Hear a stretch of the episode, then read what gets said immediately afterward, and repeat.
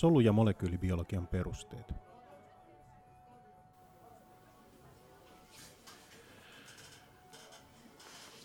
No niin, me ollaan toistaiseksi käsitelty, päästy siihen, että on olemassa molekyylibiologiaa ja, ja siinä toimii tota, tärkeänä näiden ro, rakennusohjeiden lukeminen. Eli nyt me tuossa Jaako Pohjoismäen kanssa ruvetaan pohtimaan tarkemmin sitä, että miten tätä, näitä rakennusohjeita kopioidaan. Ja eikö siinä niin kun, nämä kopiointi, sillä on joku hienompi sana niin kuin replikaatio, niin se varmaan alkaa ja etenee jollain tavalla. Voitko kertoa tarkemmin? Joo, mä itse tykkään kyllä käyttää näitä englismejä niin kuin replikaatiota, että en tiedä, miten, miten tämä on tota oppikirjoissa, esimerkiksi lukiossa, mutta kannattaa puhua replikaatiosta aina DNA-yhteydessä, niin tiedetään, että mitä, minkä kopioinnista on kyse mm. silloin. Joo, tähän on oikeasti aika monimutkainen prosessi tuolla luonnossa tai soluissa, ja toki yritetään aina, aina tällä opintojen alkuvaiheessa niin avata näitä asioita sillä yksinkertaistamalla ja niin poispäin. Ähm, replikaatiohan lähtee siitä liikenteeseen, että meillä on tosiaan se kaksijuosteinen DNA, joka me halutaan replikoida, ja jotenkin ne juosteet pitää saada erikseen, niin kuin muistetaan, niin sitten voidaan toista tätä vanhaa juosta käyttää mallina, jonka rinnalle sitten kopioidaan se uusi. Ja tämä ää, juosteiden sulattaminen tai avaaminen erilleen, niin se onnistuu myöskin proteiinien toimesta, eli on, olemassa tällaisia siihen erikoistuneita proteiineja, jotka tota, tässä replikaatioaloituskohdassa avaa nämä juosteet erilleen.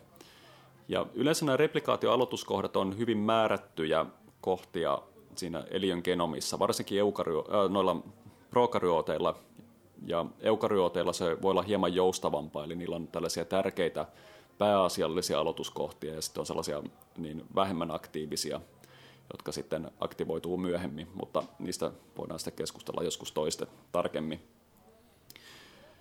Joka tapauksessa, kun ollaan saatu nämä juosteet erilleen, niin sinne asettuu sitten näiden juosteiden väliin tällainen helikaasi-entsyymi, tai tämä on ryhmä tällaisia entsyymejä, jotka, jotka tota, sitten pystyy avaamaan näitä juosteita enemmän erilleen ja myöskin kulkemaan näitä juosteita pitkin avaten samalla tätä, tätä kaksoisjuostetta erilleen. Ja tämä on oikeastaan se kes, keskeinen juttu tässä replikaatiossa, koska se myöskin määrää sen, että aukeako tämä replikaatio kupla, joka siihen syntyy, eli puhutaan tässä replikaatiokuplasta, niin aukeako se molempiin suuntiin vai kulkeeko se vain yhteen suuntaan.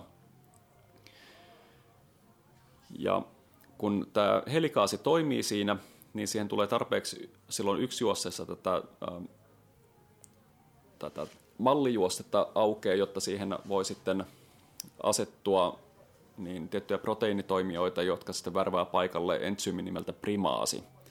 Ja tämä primaasi on itse asiassa RNA-polymeraasi, joka sitten tekee siihen lyhyen, korkeintaan kymmenisen nukleotidia pitkän pitkän tällaisen RNA-juosteen siihen rinnalle. Ja tämä on tärkeää sen takia, että DNA-polymeraasit niin lähes poikkeuksetta ei pysty aloittamaan DNA-synteesiä suoraan siihen mallijuosteelle, vaan ne tarvii, tarvii tota, tällaisen alukkeen siihen, jonka perään ne voi, voi tehdä. Eli se aluke voi olla myöskin DNAta, mutta nyt replikaation ta- aloituksen tapauksessa niin se on aina RNAta, jonka tekee tämä primaasi. Eli vaikka ruvetaan rakentamaan uutta DNA-rihmaa siihen, niin ensin tehdään RNAsta pätkä. Kyllä. Ja tämä on itse asiassa hyvin mielenkiintoista, että miksi näin on. Tämä voi olla joku ihan tämmöinen evolutiivinen jäänne aikaisemmilta ajoilta, kun, kun tota, elämä oli ehkä enemmän RNA-keskeistä kuin kuin mitä nykyään. Meillä on nimittäin olemassa poikkeuksellisia DNA-polymeraaseja, jotka pystyy itse asiassa syntetisoimaan DNAta DNAlle. En puhu näistä nyt sen enempää. Nämä on hyvin äskettäin löydetty ja itse asiassa oma tutkimusryhmä myöskin työskentelee yhden, yhden tällaisen parissa. parissa mutta tota, näillä on omituisia ominaisuuksia, mitkä, mitkä saattaisi viitata siihen, että minkä takia me tarvitaan se RNA-aluke sinne normaalissa tapauksessa. Eli nämä pelkkä, pelkkää DNAta DNAlle tekevät siis sellaiset, mitkä ei tarvi, tarvi itse aluketta, sellaiset DNA-polymeraasit, niin niitä tarvitaan korjaamiseen ja sitten niillä on sellainen omituinen ominaisuus, että ne pystyy tekemään DNAta ilman mitään mallijuostetta. Eli ne pystyy ottaa nukleotideja ja tekemään yksijuostosta DNAta tavallaan niin kuin ilmaan, jos tällainen ilmaisu sallitaan. Joo. Miten tuossa, kun tässä replikaatiossa, niin varmaan se, että totta kai kun siihen laitetaan näitä nukleotideja siihen ruvetaan tekemään, laittamaan, niin niiden kiinnittämiseen tarvitaan energiaa, mutta tarvitaanko myös siihen, että me otetaan ne juosteet erilleen? Niin, niin tota, äh, siellähän oli niin kuin vetysidoksia. Ky- joita... Kyllä, tota, äh, tot, siihen tarvitaan, mutta varsinaisesti tarvitaan siihen, että tämä helikaasi pääsee kulkemaan tässä. Eli nämä helikaasit käyttää ATP- tai GTP-energiaa hyödykseen Joo. avatessaan tätä. Me ei itse asiassa puhuta luennoilla eikä luentokalvoissa siitä, että tämä DNA-avaaminen itse asiassa vaatii, vaatii myöskin energiaa, mutta nämä on kaikki ATPAC ja nämä helikaasit myöskin. Joo, eli... Eikö mä lähdin, ajattelin vaan sitä, Joo. että kun me tuossa aiemmin on käsitelty tässä sitä, että me voidaan selvittää sitä DNA-nauhan ää, emäsjärjestystä, niin, niin tota, sehän, miten se toimii, niin me lämmitetään niitä näytteitä, Kyllä. jolloin DNA-nauha... Joo, eli siihenkin vaaditaan energiaa, ja totta kai tämä on hyvin stabiili, itse asiassa tämä kaksijuosteinen DNA, jotta siihen toki sen avaamisen tarvitaan energiaa, joka ei tule pelkästään näistä. Joo. Miten tota, kun tätä, ö, tässä replikaatiossa ruvetaan tekemään tätä, ö, saadaan tehtyä sitä, rakennettua sitä DNA-nauhaa siihen rinnalle, niin, niin tota, tapahtuuko se aina yhteen suuntaan vai tapahtuuko se molempiin suuntiin? Tämä yhden juosteen replikaatiossa tapahtuu aina yhteen suuntaan ja se johtuu tästä nukleotidien rakenteesta. Eli DNA-polymeraasit pystyy lisäämään uusia nukleotideja tämän kasvavan, kasvavan tota, DNA-ketjun niin sanottuun kolmepilkkupäähän. Eli jos katsotaan sitä nukleotidin rakennetta, ja siellä on tosiaan tämä deoksiripoosi sokeri. Itse asiassa tämä sama pätee myöskin RNAlle, eli RNAlla, RNA on muuten samalla mutta se on vaan se ripoosisokeri.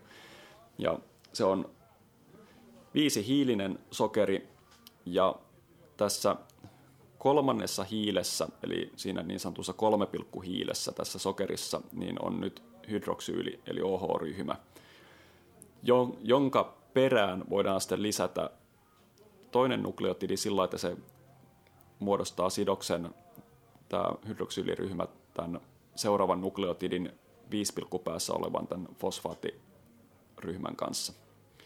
Ja johtuen tästä tämän nukleotidin rakenteesta, niin tämä, tämä pystytään tämä synteesi suorittaa vaan silleen, että lisätään aina sinne kolme pilkku päähän seuraava nukleotidi. Ja silloin tämä DNA-ketju niin kuin, tavallaan kasvaa 5,3 suunnassa aina. Ja tämä 5,3 suunta on nyt samalla myöskin se DNA on varsinainen lukusuunta. Ja tämä sama, sama niin kuin sanoin, niin pätee myöskin RNA-molekyyleille, eli RNA-molekyylit niin syntetisoidaan myöskin aina 5,3 suunnassa. Joo, eli, eli tota, siinä tapauksessa periaatteessa, jos haluaisi ää, aloittaa yhdellä replikaation aloituskohdalla, niin se pitäisi olla siellä kromosomin toisessa päässä ja sitten vetskari menee siitä Aivan. eteenpäin. Kyllä. Siinä on, siinä on äh, tietysti nokkelimmat jo huomaa, että siinä on tietty haaste, eli, joka liittyy siihen primaasi-entsyymiin. Eli vaikka me aloitettaisiin, meillä olisi tällainen, tämähän ei ole ongelma noilla äh, rengasmaisilla DNA-rakenteilla, eli, eli kun aletaan replikoida rengasta, niin se ympyrä aina sulkeutuu jossain vaiheessa, eli päästään, päästään niin kuin se ympäri se molekyyli. Mutta sitten kun meillä on tällaisia niin sanottuja lineaarisia DNA-molekyylejä, niin kuin meidän eukaryoottien kromosomit yleensä on, tai oikeastaan aina, niin vaikka me alettaisiin kopioida tavallaan sieltä ihan päästä ja edettäisiin niin kuin vetskari se koko, koko molekyyli loppuu, niin meille jäisi aina se RNA-aluke sinne, sinne aivan päähän. Ja silloin, silloin tota osa siitä molekyylistä sieltä nimenomaan sieltä viispilkkupäästä jäisi kopioitumatta. ja näin itse asiassa käykin, käykin soluissa. Entäs tota, tässä kopioinnissa, niin onko tämä täysin virheetöntä vai pystytäänkö niitä virheitä korjaamaan siinä?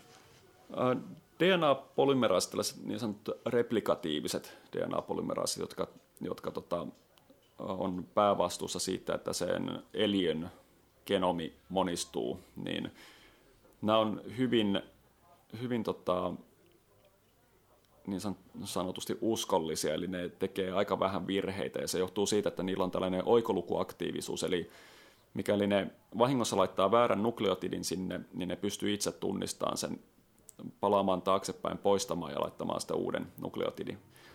Niin kuin kaikki asiat maailmassa, niin tämäkään ei ole sataprosenttinen, vaan nämä, nämä tota, DNA-polymeraasit, myöskin ne, joilla on hyviä, hyvä oikolukuaktiivisuus, niin ne tekee virheitä siitä huolimatta aina silloin tällä.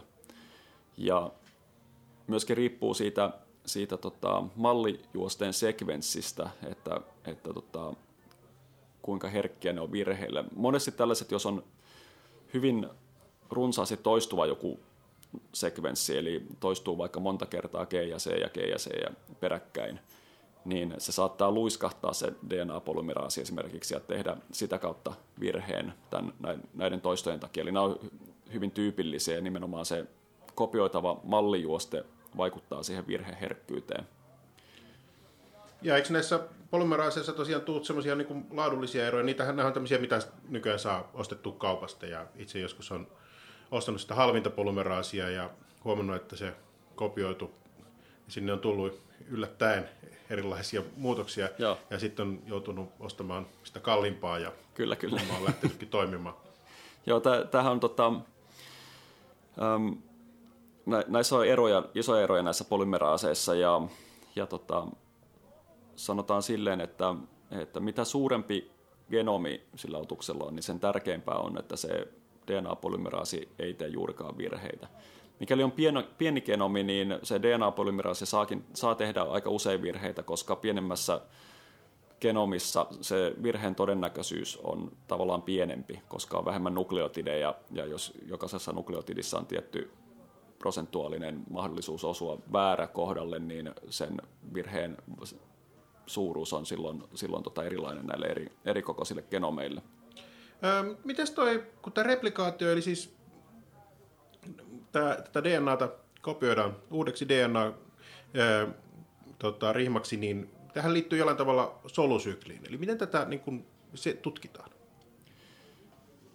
Joo, eli äh, tämä onkin aika hauska, hauska pointti. Eli ähm, muistatte varmaan, niin siellä solusyklin S-vaiheessahan tapahtuu tämä DNA-synteesi. Siitähän se koko S-vaihe on saanut niin kuin nimensäkin.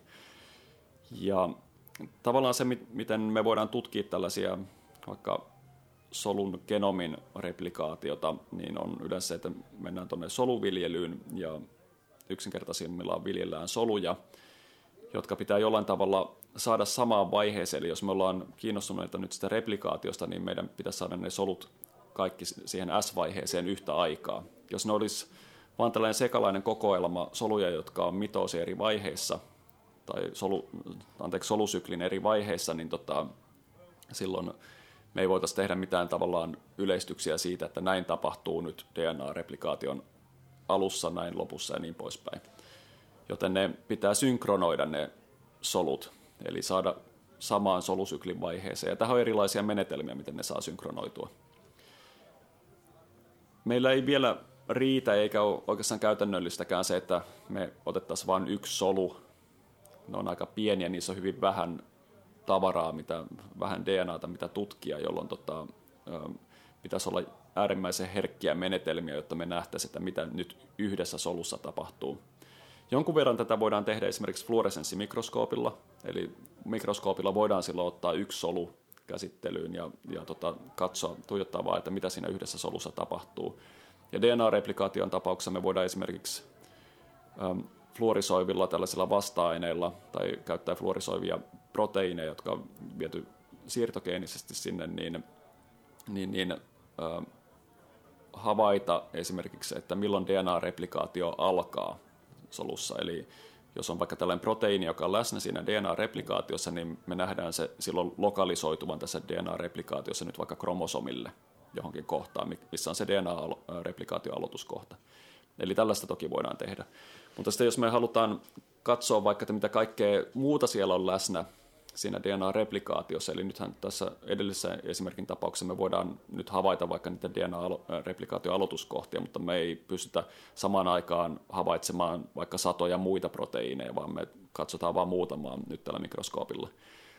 Sen sijaan silloin, kun käytetään tällaista synkronisoitua ö, soluviljelyä, missä kaikki solut on, tiedetään, että ne on nyt tällä ajan hetkellä, ne on DNA-replikaatio alussa, eli siellä alkaa värvätään nämä DNA-aloituskohtiin tietyt proteiinit, jotka sitten käynnistää sen DNA-replikaation, niin me otetaan sillä kyseisellä ajanhetkellä näyte niistä soluista, eli meillä on hyvin paljon soluja, jotka just sillä ajanhetkellä aloittanut DNA-replikaation.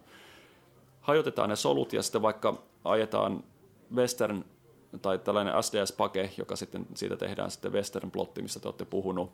Ja tältä Western plotilta nyt voidaan sitten tunnistaa vaikka niitä proteiineja, jotka on, on totta läsnä tässä DNA-replikaation aloituksessa nimenomaan. Joo, eli Western plottihan oli se, että missä ää, erilaisilla vasta-aineilla saadaan näkyviin, että tuon kokoinen moleky- molekyyli, ja kun se kertoo vasta-aineen kanssa reagoi, niin se on nyt sitten tämä, tämä proteiini. Aivan, ja, ja nähdään samalla niiden suhteellisia määriä vaikka, eli tällaiset solusykliin ja DNA-replikaatioon liittyvät proteiinit, niin niitä pitäisi olla siinä DNA-replikaation aloituksessa paljon enemmän kuin normaalisti siellä solussa.